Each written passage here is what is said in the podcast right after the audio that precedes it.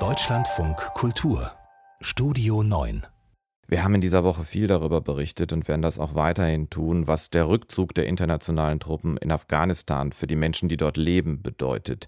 Das hat aber alles auch auf Auswirkungen auf äh, Angehörige der Bundeswehr, die im Afghanistan-Einsatz waren und jetzt von Deutschland aus miterleben, wie wenig diese 20 Jahre gebracht haben. Kai Küstner berichtet. Auf einmal ist das alles wieder da. Die Albträume, die Schlafstörungen, der Horrorfilm im Kopf vom Krieg in Afghanistan. Die Bilder vom Ende des Einsatzes am Hindukusch und die Machtübernahme der Taliban mit ansehen zu müssen, sei für ihn kaum zu ertragen gewesen, erzählt der ehemalige Bundeswehrsoldat Andreas Eggert. Das hat bei mir tatsächlich auch zu einer Retraumatisierung geführt, zu einer Verschlimmerung der Symptome. Siebenmal war Eggert in Afghanistan im Einsatz, musste hilflos mit ansehen, wie damals Kameraden fielen, ihm ans Herz gewachsene Afghanen getötet wurden, was bei ihm im Jahr 2010 eine posttraumatische Belastungsstörung auslöste, die nie ganz verheilte. Ich bin jetzt nur in Anführungsstrichen krank geworden.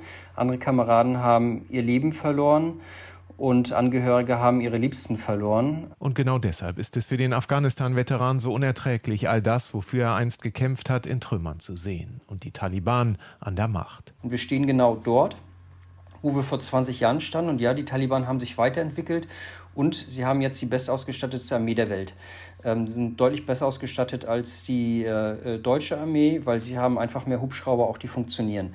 Ähm, das muss man ganz einfach auch so makaber sagen. Der heute in Bonn lebende Eggert hat sich entschlossen, im Interview mit dem AD Hauptstadtstudio über das Wiederaufflammen seiner Krankheit zu reden. Andere Traumatisierte wollen und können das angesichts der Bilder und Berichte aus Afghanistan derzeit nicht. Aus Sicht des Bundes Deutscher Einsatzveteranen jedenfalls offenbart sich hier ein Riesenproblem. Schon nachdem Ende Juni die letzte Bundeswehrmaschine vom Hindukusch zurückkehrte und sich keine Politikerseele zum Empfang am Rollfeld blicken ließ, hätten die Telefone nicht stillgestanden, berichtet der Verbandsvorsitzende Bernhard Drescher. Das sei angesichts der Taliban-Machtübernahme dann so weitergegangen. Auf allen Kanälen wurde uns ja, Wut und Enttäuschung, also quasi ein Gewitter der Emotionen mitgeteilt, äh, welches sich gerade äh, bei den Traumatisierten äh, sehr stark entladen hat. Drescher warnte im Interview mit dem AD Hauptstadtstudio auch vor einer gefährlichen Radikalisierung. In diesem Jahr hätten sich neue rechte Gruppierungen gegründet, in denen auch Umsturzfantasien grassieren. Ein toxisches Gebräu